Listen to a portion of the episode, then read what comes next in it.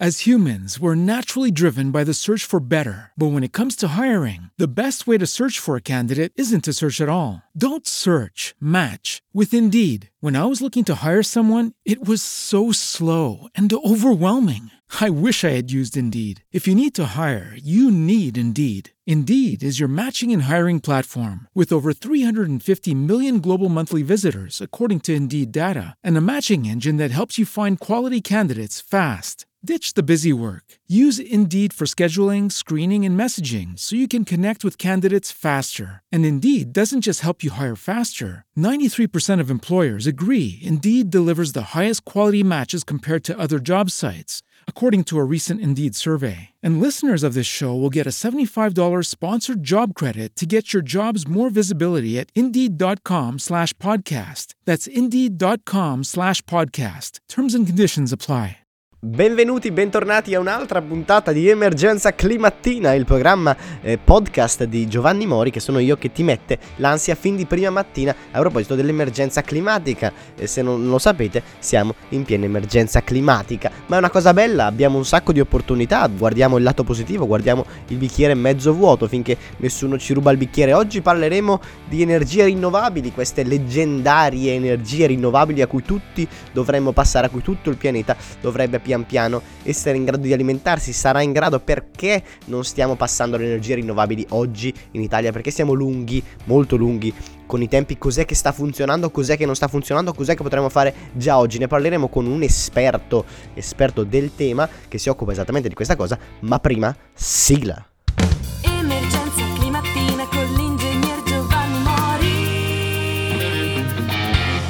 Ok, ok, siamo tornati. Dicevamo, dicevamo, energie rinnovabili. Abbiamo un super ospite oggi. Sono felicissimo di introdurvi il dottor Botorugno. Buongiorno, dottor Botorugno. Buongiorno, buongiorno a tutti. Ecco, buongiorno. Di prima mattina, di, di primissima mattina abbiamo- l'abbiamo svegliato, ecco. Ovviamente siamo registrati come le- tutte le peggiori trasmissioni televisive, ma fingiamo anche noi di essere alle 7 di mattina. Eh, mio ex collega mi sforzerò di chiamarlo eh, dottore che nella vita corre principalmente quando invece a buon tempo si occupa di progettazione di energie rinnovabili. Sbaglio? È corretto, dottore? Esatto, Nel, nel tempo libero mi occupo di rinnovabili. Esatto, quando non corri sulle Dolomiti, grande. Allora cominciamo con le domande subito facili, facili, facili. Com'è la situa delle rinnovabili in Italia? Quali vanno di più e perché vanno di più? Beh, domanda lunghissima, adesso facciamo pezzo per pezzo. A lei. Allora, la situazione delle rinnovabili attualmente vede l'Italia eh, in fermento, possiamo dire, perché mh, recentemente è uscito un decreto, decreto che si chiama Conto Energia. Cos'era? Era luglio Eh, tipo? Esatto, è luglio, è uscito a inizio luglio, eh, era nell'aria da un po' di tempo, quindi diciamo anche tutti gli operatori del settore erano anche pronti, quelli più grandi, no? E stavano già portando avanti discorsi di sviluppo di impianti di potenza. E quando parlo di impianti di potenza mi riferisco principalmente all'eolico e al fotovoltaico. E questo è anche chiaro perché nell'incentivare queste due fonti di energia ehm, lo Stato prevede eh, che eh, queste due fonti diciamo, siano un po' in competizione, ovvero prevede degli slot di potenza da destinare allo sviluppo di questi impianti di fotovoltaici e eolici, vuol dire che verranno incentivati circa eh, 5,5 gigawatt di potenza. In totale? Eh sì, per una, diciamo, rientrando in quello che viene definito il sistema ad aste, e Ah, poi ok. possiamo entrare un po' nel dettaglio di cosa è, e eh, altri 800 meg- megawatt che verranno spartiti quindi tra impianti fotovoltaici e solari. Ciò vuol dire che ehm, se sono uno sviluppatore di impianti di potenza E con e impianti di, accedere- impianti di potenza sono insomma gli impiantoni grandi, non stiamo parlando del Esatto, pannello stiamo- fotovoltaico. Stiamo, stiamo parlando ad esempio del solare di impianti sopra i 20 kW e, ok. e- e banalmente anche per l'eolico no, non esistono diciamo impianti Sì, nessuno si mette no? la, la pala eolica sopra casa, non ancora. Esatto, no? quando parliamo di eolico parliamo di 3 megawatt di generatore più o meno. no? Ok, ok, sì, sì, sì, insomma, pia- taglie grandi. Questo è il nostro target, esatto. E ehm, quindi quello che succede, esisteranno due meccanismi di incentivo, uno è quello dei registri e uno è quello delle aste, che appunto si dividono questi slot eh, che, che prima dicevamo di, di potenza e, e quando questi slot saranno esauriti diciamo questa sarà la capacità che ci troveremo installata in Italia. Quindi Ok, quando, è- questo quando? Questo eh, si pensa che beh, di- dipende un po' da, da quello che sarà diciamo, il mercato, quindi come Un an- gli un anno, due ma anni. Diciamo, diciamo l'arco temporale è quello dei due anni. Ok, Adesso ok. siamo si è appena chiusa l'ultima, ehm, l'ultima data per accedere a- agli incentivi e quindi stiamo parlando di impianti che per accedere agli incentivi dovevano essere stati autorizzati, quindi ehm, diciamo sviluppatori che si sono mossi nell'arco di un anno e mezzo. Sì, insomma, con molta E, calma, e che si sono presi per Esatto. tempo per... di quel tempo diciamo è il tempo che tu necessiti per autorizzare e per sviluppare un impianto.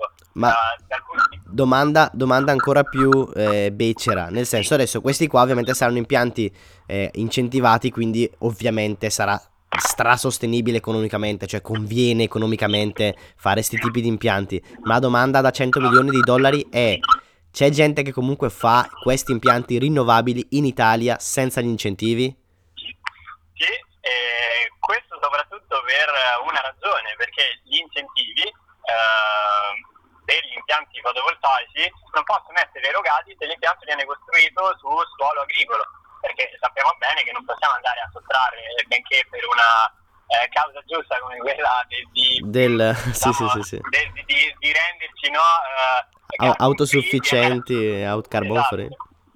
A- andare a sottrarre comunque suolo a un insediamento agricolo o eh, per il bestiame diciamo non, non è visto come un agire rinnovabile Ma no? perché in realtà non Eh, abbiamo, non abbiamo tantissimo suolo in Italia, cioè insomma questo è un problema un po' più ampio, cioè non è che abbiamo esatto. ste grandissime distese come non so, magari in Germania hanno un po' di più forse. Esatto, e, e dipende se poi quel, quel suolo no, viene eh, accatastato come agricolo certo. o industriale, no? E chiaramente nel- eh, quando è accatastato come industriale o deve fallire una fabbrica e quindi devi trovarti un terreno eh, dove poter eh, diciamo, sviluppare il tuo impianto, altrimenti ti ritrovi, no, la maggior parte dei terreni che, che vengono proposti agli sviluppatori sono terreni di- che sono accatastati come suolo agricolo. Cioè quindi in realtà il, il problema non è l'incentivo in sé perché conviene lo stesso, cioè il, il payback, il- i tempi di ritorno economici sono lo stesso sostenibili sia per il fotovoltaico sia per il solare anche senza incentivi. Chiaramente sì, perché eh, stiamo andando verso quella che viene definita grid parity, ovvero eh, eh, quel momento in cui sul mercato l'energia prodotta da una fonte non rinnovabile eh, Costa come? uguale esatto all'energia prodotta da una fonte rinnovabile. E quindi eh, chiaramente no, mh, questo è stato possibile perché la tecnologia è andata avanti eh, e ad esempio adesso vengono diciamo, adottati delle, delle tecnologie per, eh, se pensiamo al fotovoltaico che prima 5-10 anni fa eh, erano troppo costose invece adesso eh, con l'interesse per questa fonte Qualcosa come eh, adesso, no- se non ricordo male, qualcosa come l'80% è sceso il prezzo, una roba del genere, vado a memoria. Sì, sì. Se pensiamo che adesso su un impianto, eh, ovviamente quando parliamo di impianti su, in grid parity parliamo di impianti dipendentemente dalla producibilità, quindi dalla zona in Italia, ma parliamo di, eh, che ne so, se possiamo stare al sud sui 5-6 megawatt e abbiamo un impianto ehm, che si può, diciamo, un investimento che, che può essere redditizio, se andiamo al nord Italia dobbiamo stare su impianti un po' più grandi, stiamo parlando di 40-30 megawatt, Più, eh, ok, però sì, sì, sì, stanno sì. sfruttando tecnologie che adesso sono accessibili economicamente, come ad esempio eh, adesso è impensabile fare un impianto senza il tracker. Ah, tracker, ok. che- Che, che è quello che si gira, insomma, cioè il pannello fotovoltaico che gira e segue il sole, insomma. Esatto, praticamente vengono definiti i cosiddetti inseguitori solari, ovvero eh, i, pa- i pannelli si orientano a seconda della posizione del sole nel- nel- nella volta celeste. Ma nel Quindi- senso, per esempio, noi in Italia, dal punto di vista del fotovoltaico, siamo in realtà abbastanza avanti rispetto adesso. Non, non so, non siamo più magari fra i primissimi, ma fino a qualche anno fa, con sti mega incentivi, eravamo veramente super avanti col fotovoltaico. Ma non potremmo piazzarne giù una miriade di fotovoltaico? E adesso, esagero ovviamente, andare eh, autosufficienti. Ma adesso, cioè, cos'è che ci cos'è che ci ferma da un lato se è pure conveniente, cioè nel senso immagino eh, l'economia se è davvero così conveniente speculerebbe su- sui campi agricoli in maniera clamorosa, esagerando addirittura, come poi è già capitato, pe- per andare, beh, sostenibili anche carbon free, ma insomma per guadagnarci sopra una fracca di soldi, proprio detta brutta, brutale, ecco. Cioè, perché questo... no- perché questo non sta avvenendo? Vai. Il punto è, il punto è sempre quello, cioè io se ho un terreno e volessi costruirmi un impianto fotovoltaico o comunque venderlo a uno sviluppatore che eh, per, ehm, per far su un impianto fotovoltaico chiaramente devo passare per un iter autorizzativo, cioè anche le fonti rinnovabili eh, sono soggette a eh, Vincoli. eh, la valutazione di impatto ambientale piuttosto che l'autorizzazione unica dell'ente provinciale o regionale, no? E quindi è chiaro che... eh, Madonna, per non è- parlare delle, dell'eolico, non voglio immaginare l'eolico. che- Esatto, per non parlare dell'eolico. E questo è un punto. L'altro punto è sicuramente eh, nel momento in cui io faccio un impianto di, di potenza, devo poter allacciare questo impianto di potenza. Non è che eh, posso farlo in un luogo sperduto e dove magari ho la disponibilità del terreno, poi però non ho... Ah, eh, devi portarci la corrente fino lì. Esatto, la, la corrente che produco devo in qualche modo... attaccare alla rete, insomma, in attaccare la parte. spina. Esatto. che non è una questione da Quindi, poco, in effetti. No, ed è la questione fondamentale anche perché eh, i costi che bisogna sostenere per allacciare un impianto, eh, che sono costi che tu hai nei confronti del distributore, del gestore di rete, Mhm. o del- questo vuol dire che i due interlocutori sono Enel, se parliamo di impianti allacciati in media tensione, ciò vuol dire fino ai 10 megawatt, e Terna quando parliamo di impianti oltre Super ciccioni, insomma. Ok, che Terna, insomma, che gestisce tutta la rete nazionale. Esatto, ma eh, nel momento in cui tu vai a lanciare un impianto eh, è fondamentale la vicinanza a una stazione di alta tensione, ad esempio, oppure a una linea di alta tensione o di media tensione e allacciare l'impianto eh, presuppone dei costi che deve sostenere lo sviluppatore, quindi per allacciarsi all'infrastruttura, che spesso e volentieri non, sono Ah, trascurabili. madonna, cioè, portare, portare la spina fino lì a volte costa talmente tanto che ti salta tutto l'investimento. Esatto, questo è impattante. Eh, però nonostante questo siamo arrivati a un punto che adesso per un impianto di 20 megawatt eh, abbiamo un costo stimato sui 700 euro al, al kilowatt picco Eh, e questo chiaramente Che non so quanto, cosa vuol dire, che è tanto o è poco. No, è pochissimo. Se, se pensiamo che eh, per, per dentro casa un uso domestico diciamo, di un fotovoltaico, allacciarlo agli inizi o comunque solo 5 anni fa, bisognava sostenere una cifra intorno ai mm, 4.000 euro al Ah, madonna, allora sì, allora è stra poco. ok, Sì, chiar- grazie. Chiaramente, chia- chiaramente qui siamo su economia di scala, però anche se andiamo a vedere in quello che è residenziale o il domestico, il fotovoltaico domestico, eh, i costi si sono legalmente abbassati e siamo nell'intorno dei 1000 euro al kilowatt picco. Ma è cos'è che...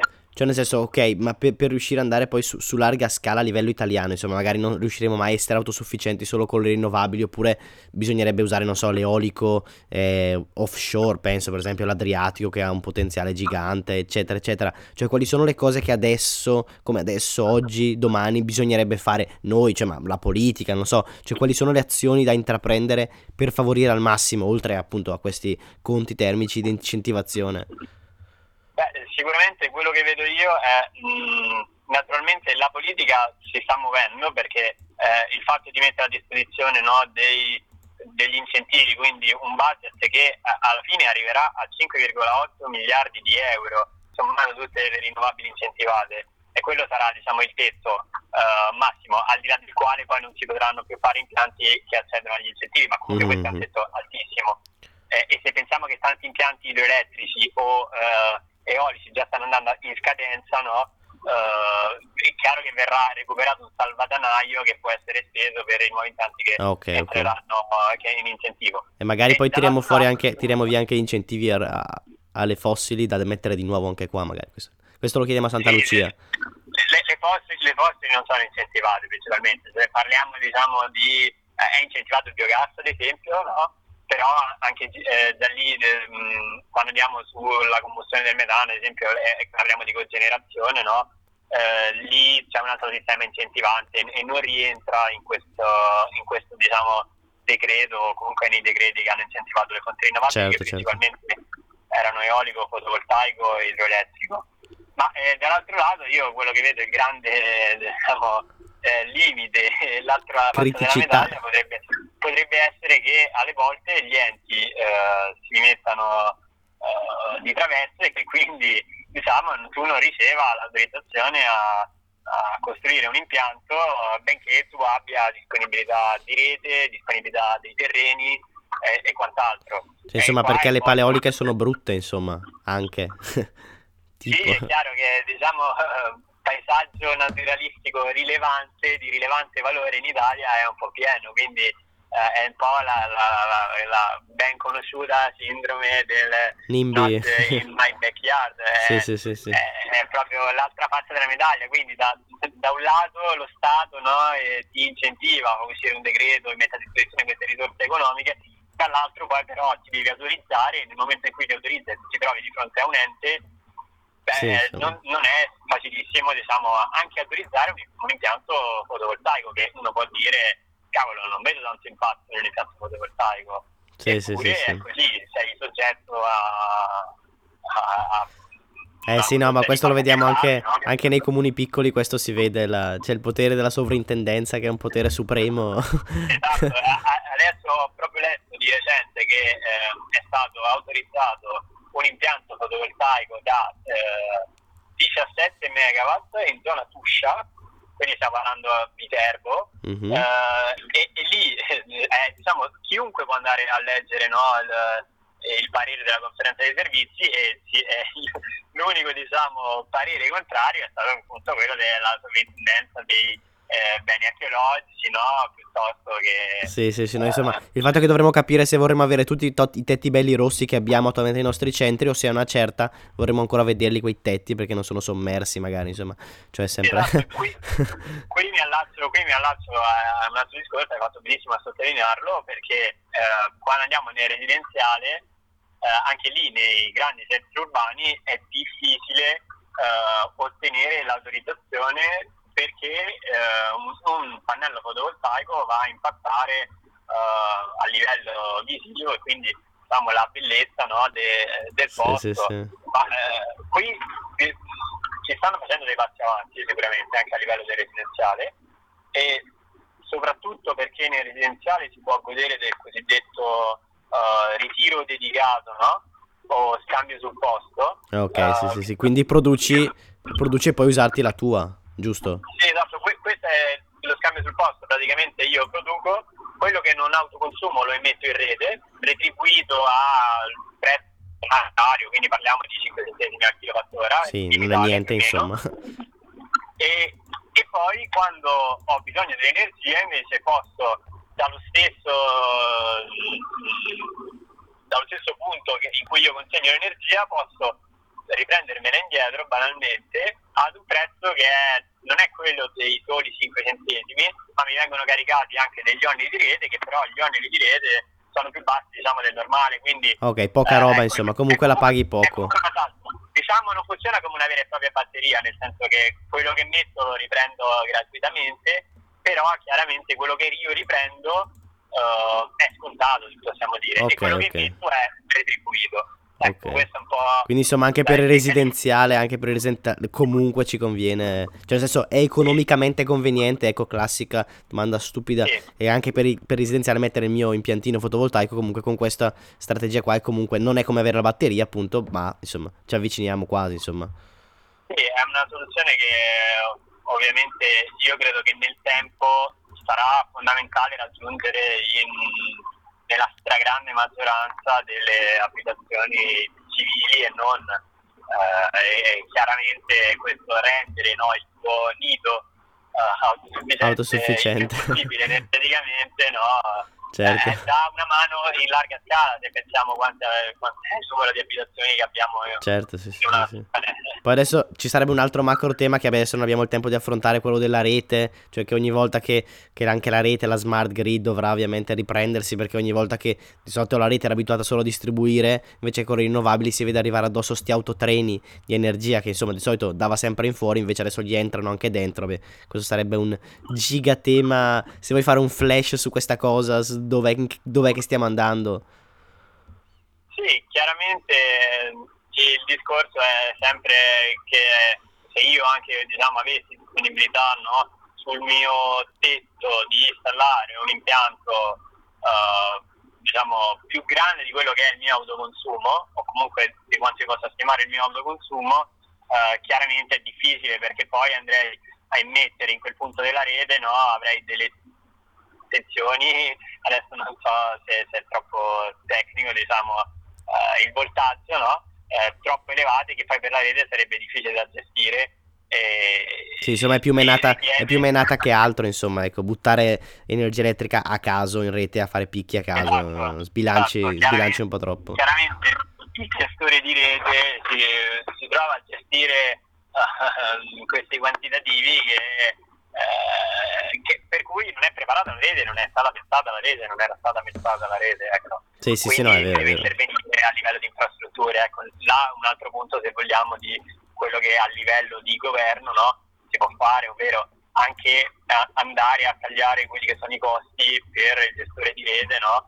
E, e se vogliamo magari anche incentivare quel gestore di rete a eh, investire sulle infrastrutture, cosa che tra l'altro Terna fa continuamente.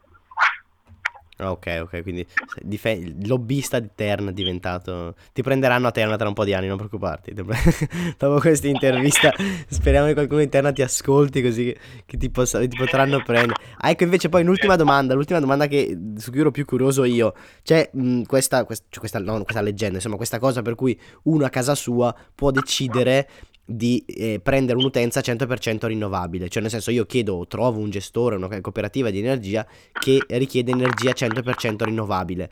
E questa cosa è un contributo concreto che io posso fare, cioè questa cosa funziona, la domanda è effettivamente il fatto che se in tanti andiamo a chiedere ai produttori di avere energia 100% rinnovabile che ci arriva a casa e magari prodotta in Italia, questa cosa stimola effettivamente il mercato?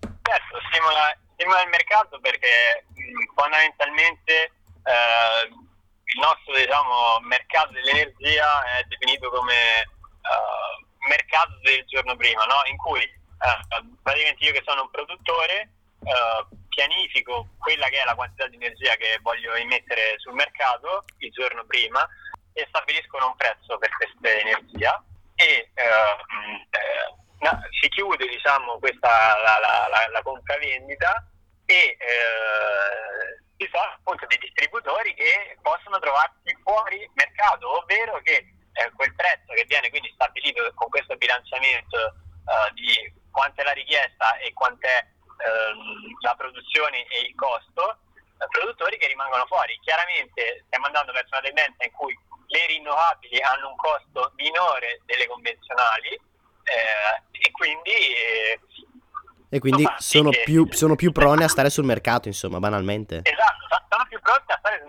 mercato, esattamente. E quindi questo non può far altro che spingere ancora e, a- e abbattere ancora di più eh, i, I, costi. i costi di- da un lato e incentivare ovviamente la, la- la quantità di rinnovabili, di potenza rinnovabile che, che- che verrà fatta, insomma. Chiaramente. Dai, questo è un motivo di speranza, allora, dai, questo facciamo così, che, che è, il- è il lampo finale di speranza che diamo oggi, dai, facciamo così, va bene? Sì, il lampo finale è, è- è questo.